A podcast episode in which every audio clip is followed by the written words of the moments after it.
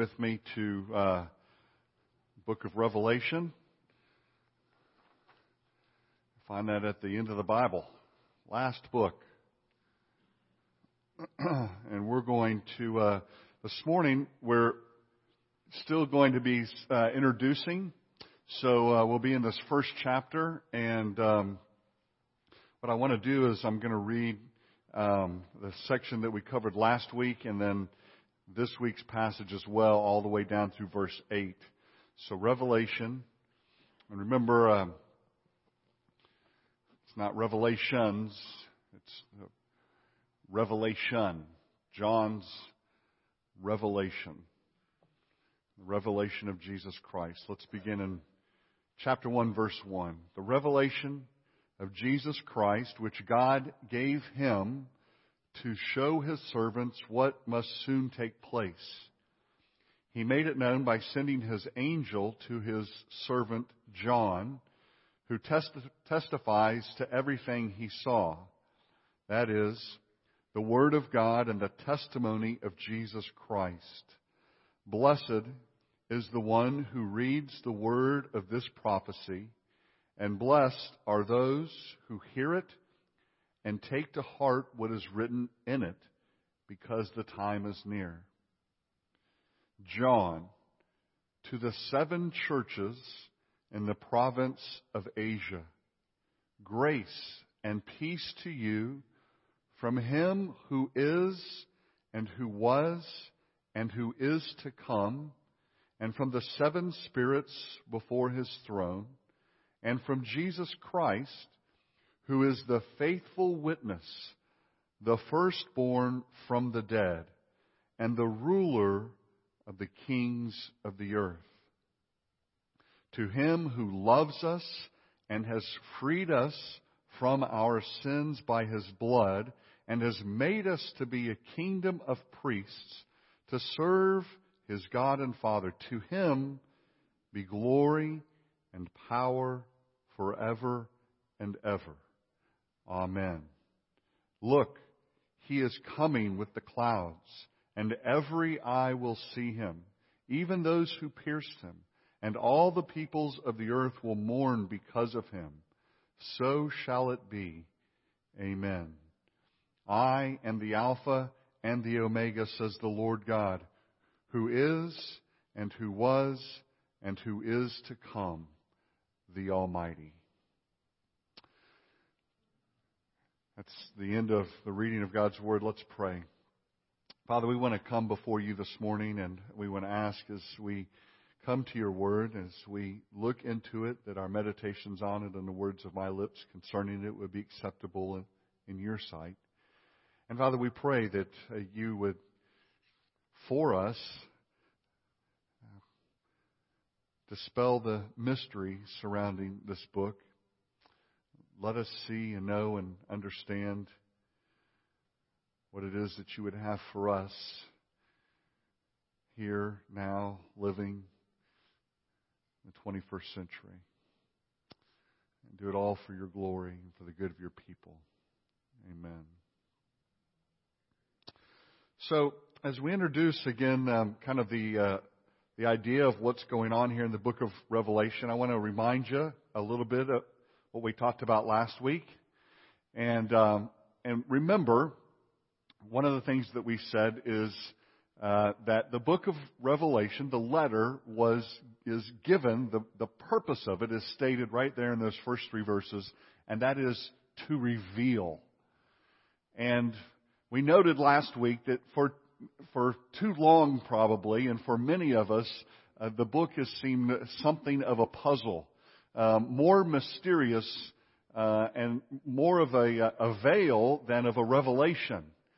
And um, and for much of my life, anyways, I have uh, have always come to the book and found it to be um, mysterious as opposed to in, in, uh, informative in my life. If you, but as we think about the letter, we talked about this last week. We have John, who has been exiled, um, and he is on the island of Patmos. So if you were to look at Greece coming down and then Turkey off to its east. The island of Patmos is just off of um, the western coast of Turkey. There's a lot of little islands out there, and the island of Patmos is, is right there. If you drew a line uh, due east and up just a little bit, you would be straight in Ephesus. John had pastored in Ephesus, so he knew that area well.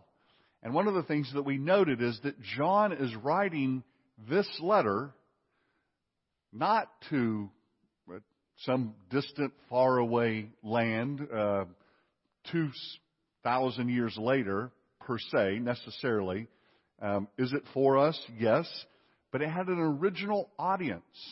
And that original audience, as we're going to see here in just a few minutes, is the seven churches of Asia Minor. Now, there were more churches than seven in Asia Minor, uh, um, but those seven are particularly called out, um, probably in an effort, one, to line up with one of the, the numerical themes of the book of Revelation, which is the number seven, which lines up with the creation and um, and puts the book of Revelation squarely in um, in line with all of the rest of Scripture. And so these seven churches have been picked, and uh, in, in a few weeks, Marion and I are going to preach through each of those churches because there is a message for each of them. Now, as a as a letter, it's intended for those churches. So Jesus knows those churches. He has a message for those churches, and we're going to look at that. But one of the things that you'll see is those seven churches form what we might call a composite for us. They represent the churches. And the issues that they deal with are the issues that many other churches and those in Asia and and in, in uh, Rome would have all th- those churches would have all been dealing in one form or fashion with the same thing. And so, as a composite, that is how we can come to the book of Revelation today and it have anything for us. So John wrote it originally for those churches. And um, if you were to look at a map of of uh, Western Turkey, um, Asia Minor, if you if you look at a map and you probably have one in the in the back of your Bibles, you'll see that John begins by writing to the church in Ephesus, and then the churches are listed counterclockwise. And if you look at the map, you'll see that he's intending to call those churches out. That's probably the route that the letter would have taken as it would have been, you know, traveled and, and made its way. And then it would have been read aloud. And this is one of the things that we talked about last week. You would have gathered and assembled, and um, it's interesting as you as you look at the passage that we have today in verse four. John doesn't go into any great identification about who he is because they knew who John was. So he just says, John. He introduces himself, right? This is coming from me. I am the one writing this to you. This is the vision, the revelation, the apocalypse that has been given to me, and I am going to share it with you. And so that letter would have gone to those churches, and they would have stood, and they would have read it aloud. And you, as a congregation, would have come and listened as that letter was read aloud. Now, you wouldn't have had the benefit of charts and graphs and and uh, you you you couldn't have uh, cross-referenced this in your Greek Bible, and you couldn't have opened up five different translations and looked at it. You would have heard it read aloud. And what does John tell us in these uh, opening verses, the first three verses there? Blessed is the one who reads, and blessed are those who hear the word.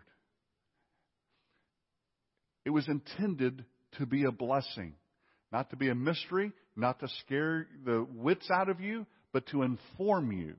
And this morning, as we look at the, that next section, verses 4 to 8, what I want you to see, two primary things, is that John really gives us in that section two things that would will help us as we work our way through the book It will aid us in understanding the book as a whole.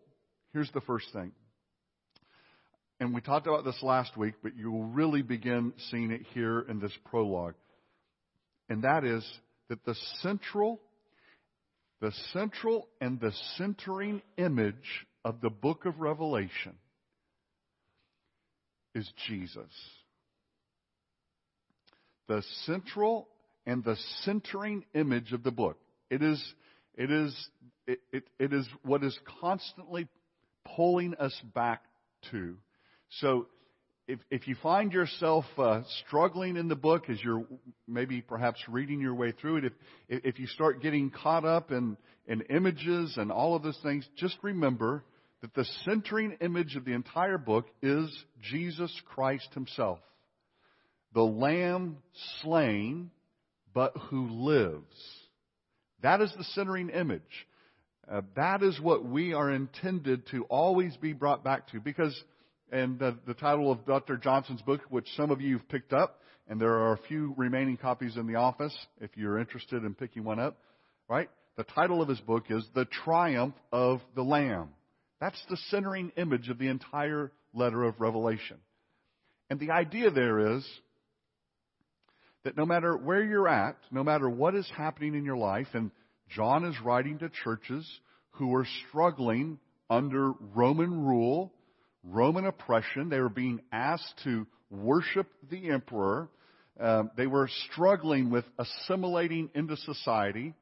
When that happens for a church, what you know, there, there are a number of things that can happen. They can become completely isolated from society, having no impact. Well, that doesn't look like the salt and light that Jesus talked about. Or they can become too enmeshed in society. One of the challenges that is addressed in some of the letters to these churches that we'll be preaching through. Those are some of the challenges that they were facing. And so this letter is given to them, and Jesus as the, as the centering image, all of that intended to be a great encouragement to them. It's always right there behind the scenes, if you will. Right here in this opening section, we see John laying that out for us. The slain lamb at the center of it all. Here, John holds Jesus up. He says, Grace and peace from God the Father, God the Spirit. Okay? He says, uh, Grace and peace to you from Him who is, who was, and who is to come, and from the seven spirits before His throne. Now, there you go. Oh, oh okay. That's, that's uh, the first image that perhaps catches us a little off guard. Dr. Johnson talked about this, that that's really just a picture, it's a representation, if you will, of the Spirit, sevenfold in His fullness, complete. And so we have God the Father, we have God the Spirit. Normally, the way that we would expect that is God the Father, God the Son, and God the Spirit, but they're flipped a little bit. And then the final image is that of the Son.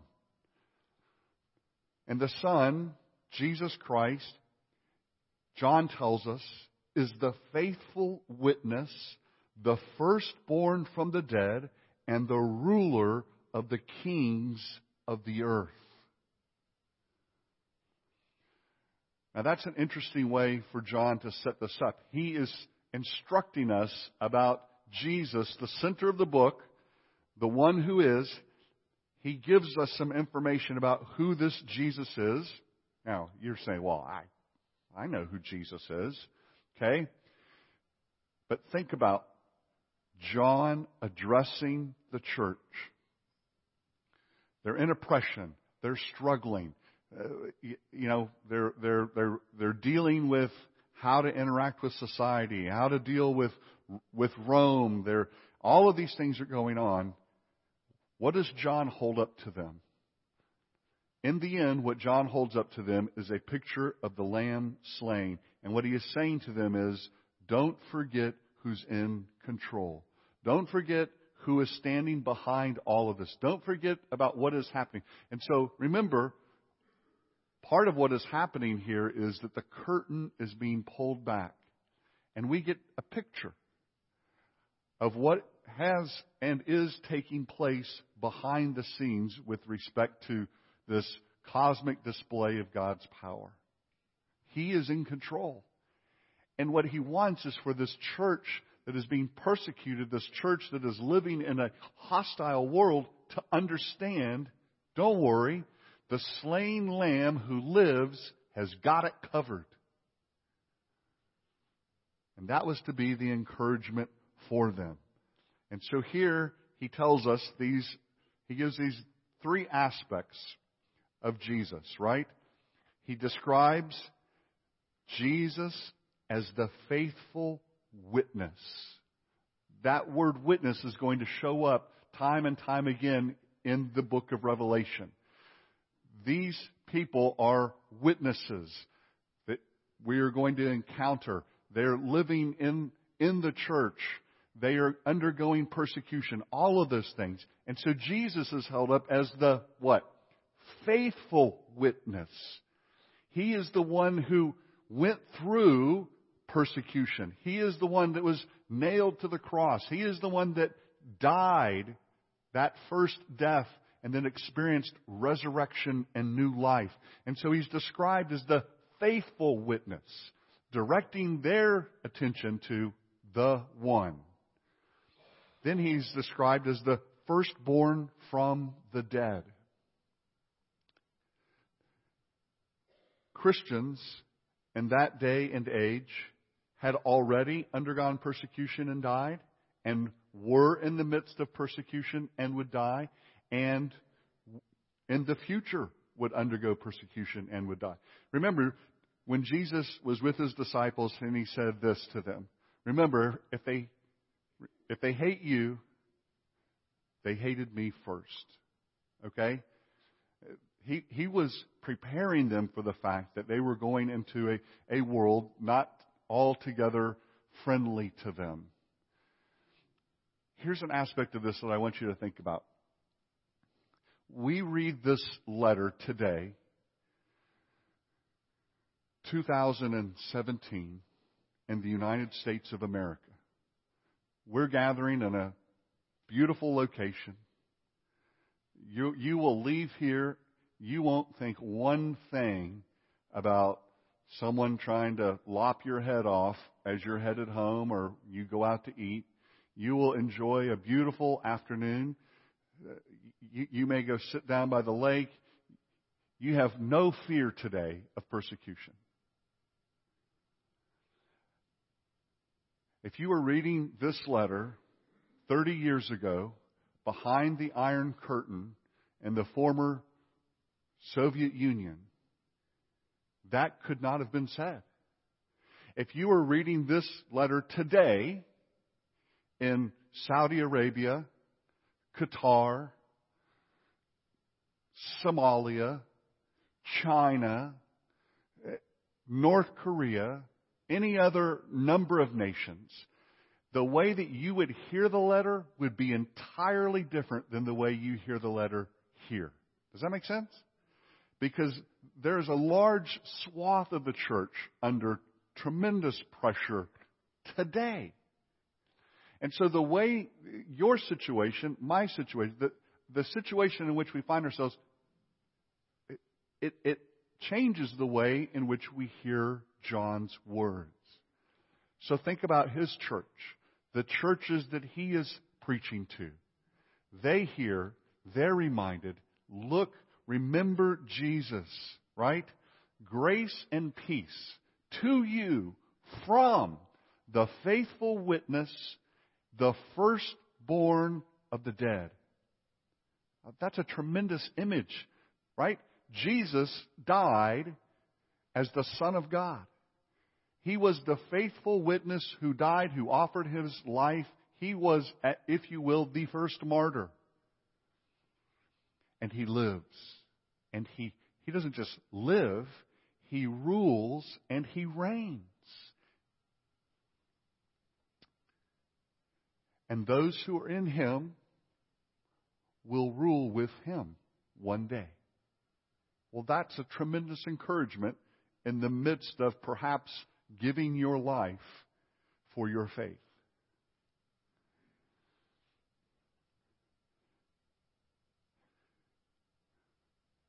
So Jesus, as John lays him out for us, is the first faithful witness to God's triumphant plan. When Jesus was crucified on the cross, remember, his disciples left the scene and they hid because they feared that that was the end. It was all over. And yet, in his resurrection, they saw him triumphant as he came and appeared to them. They had now new hope, a newfound hope. They couldn't believe it, and they were, they were set aflame. And out of that resurrection, those men turned the world upside down. And it is that same Jesus that is being held out by John, the beloved, one of the inner circle, right? He knew Jesus. He had lived with Jesus, and he holds that Jesus out now to the seven churches and the churches down through the ages, even to us. What does he tell us next? He tells us that he is the ruler of the kings of the earth. He is the ruler of the kings of the earth. Now, for us, not such a big deal. Okay. We live and move. We have freedom. We elect our leaders. We have this beautiful exchange that takes place where where the outgoing leader stands and watches the new leader swear in and, and, and the allegiance is to the Constitution which rules and governs and directs our country and there's order and there's symmetry and, and there are equal branches of government and it all works together beautifully and you're all perfectly happy with the outcome. Not always. But it's, it's relatively in the world it's an unheard of. And the world in which they lived, and a world in which uh, the Neros and the and the uh, other rulers came along and took Christians and and put them on stakes and rolled them in tar and lit them for their parades. And that kind of a world, to know that Jesus is the ruler of the kings of the earth, that's power. That's significance. That's life changing. That's, even though things are rough, I know He has it all in His hands. Even though I know I, I am living under a guy who at any moment could just decide, do away with them all. And yet, Jesus is the ruler of the kings of the earth. It's a powerful image that John lays out for us. But he goes on. He, he doesn't just stop there. That's, that's really big and large stuff. But to a degree, there's some separation between you and the rulers, the one who rules the kings of the earth. He, he then gets a little more personal. Notice what he says next, right? So there is that Jesus, the ruler of the kings of the earth. What does he say next? He says, To him who loves us and has freed us from our sins by his blood. Ah, now you're down at the personal level. So this Jesus, the faithful witness, the one who is the firstborn from among the dead, the one who rules the kings of the earth, what is your relationship to him? He loves you.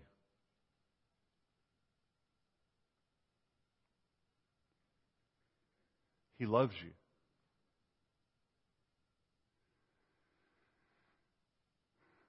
Let that sink in. Because in just a couple of weeks, we're going to start reading about those churches. The churches that John's writing to. And you want to know something that you're going to find? There's only one of those churches that Jesus doesn't have to do a little bit of this to. The rest of them all had issues. The rest of them all had problems. Lots of problems. Lots of issues. And John is writing to them, and they are messed up, jacked up, royally screwed up. And you know what he says to them? He knows you. There's an image that Marion's going to preach on next week of Jesus moving amongst the lampstands. And, and the image is Jesus is amongst his people, the church. And John is saying to that group and to us, He knows you. And He loves you. To Him who loves you and has freed you from your sin. Right? Who's given His blood. He has made the sacrifice. He has freed us from our sins by His blood. And then here's the next. I mean, just consider that. when Jody and I were, she's not here. um, so don't, kids, don't you go home and tell. Cabry's back there taking a deep breath. oh man. No, it's all good. When Jody, before Jody and I started dating, Jody and I knew each other. And, um, and I knew that Jody was this beautiful young lady and she was smart and she was funny and, um, and I, there were no downside, no negatives. Okay. Um, but one of my first interactions with Jody was on a bus on a college trip um, with our college ministry down to it was Panama City or one of those places. They had the uh, they had a Christian camp thing, and so we were going down there for this retreat. And I get car sick. All right, quite easily like like occasionally I'll make myself car sick even if I'm driving, that kind of car sick. And so I'm sitting in the back of the bus and Jody's in the seat in front of me and I'm getting queasy. And I made a big to do about it such that she was really turned off. And uh and probably didn't want anything to do with me. And so she knew about me in a manner of speaking. She knew kind of who I was, you know, and I didn't have it all together and all that sort of stuff. And and but some months later, a year or so later, um, I was able to charm her and win her over. But she knew. She knew things about me that weren't particularly things that you would go, that's what I love about him. in, a, in, in a way, in a much more significant way, Jesus knows you. He knew the church. John tells them, listen, He loves you. Are there things He wants you to work on in your life? Does He want you to pursue holiness? Absolutely. But He loves you. He died for you. He came down and He purchased you for the Father. That's love. Um, if you were to take Jim Hildebrand's class, you'll get an extra special dose of that kind of theology. Jesus came down and offered himself to purchase you for the Father. That's why he came, to redeem you, to buy you back, to go to the market. And listen, as you're there in the market, you're not looking real pretty. And yet he loves you. He sets his love on you. And that's what John is saying. To him who loves us and has freed us from our sins by his blood. That's his work on the cross. And here's the next incredibly remarkable thing that he says, and has made us to be a kingdom of priests to serve his God and Father. A kingdom of priests. Now, you've got to understand that is a remarkable image. Because the priest, for many of these folks, right, that understanding, understanding, Okay, hold on. This whole priesthood thing, that was for access. The priesthood existed so that the people could have access to God. And now he's saying, you are access to God. Jesus has taken you, He has purchased you, and He has made you a kingdom of priests. You are the access to God. Direct, unfettered, unhindered. You and Him. It's why you can go in your closet at night and you can pray and, and you have, you are directly connected and you don't need me and you don't need Marion and you don't need anybody else to intercede for you because Christ is the intercession for you. That's remarkable theology. That's life changing, life altering. A kingdom of priests. He has set you loose so that you can have a personal relationship with God. No more sacrifice, no more blood, no more offerings, none of that. You have direct, unfettered, unhindered access to the Father. First century Christians battling the oppression of Rome. That's significant. 21st century Christians living life. That's significant. What comes out of that?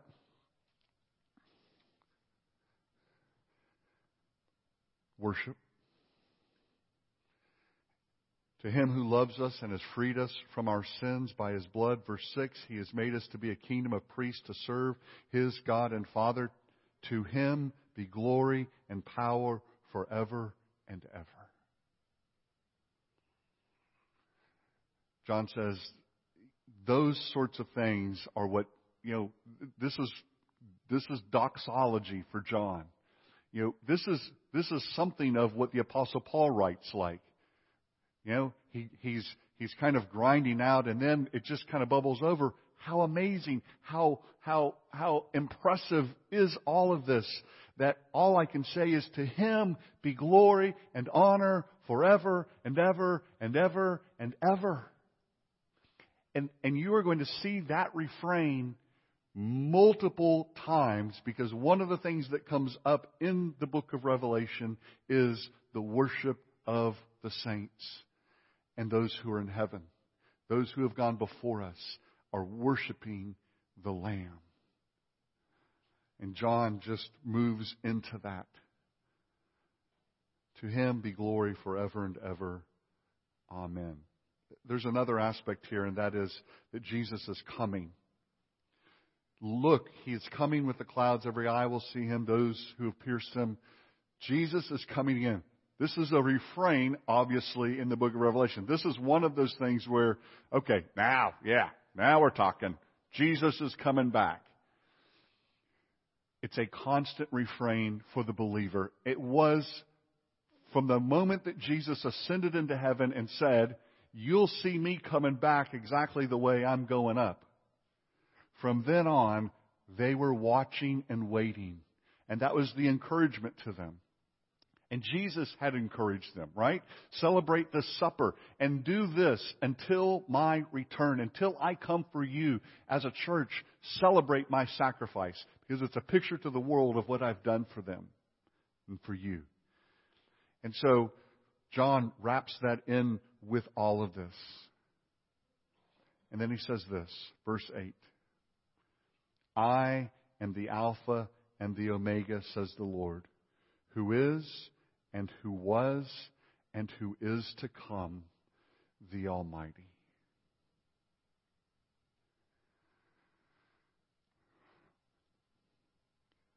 That phrase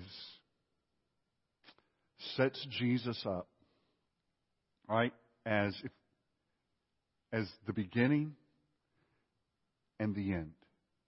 When he says, I am the Alpha and the Omega, he's talking about the first letter of the Greek alphabet and the last letter of the Greek alphabet. And he's not saying, I'm the Alpha and the Omega. It doesn't make any sense. So he's saying, I am the beginning, I am the end. And what he means in that, that that sort of expression is I am I I was there at creation. I will be there at the consummation, the recreation, and I am everywhere in between. It's not just the beginning and the end, it's everything in the middle. And Jesus is saying, It's mine. I'm the Lord over all of that. I am the beginning and the end. I am the everything in the middle.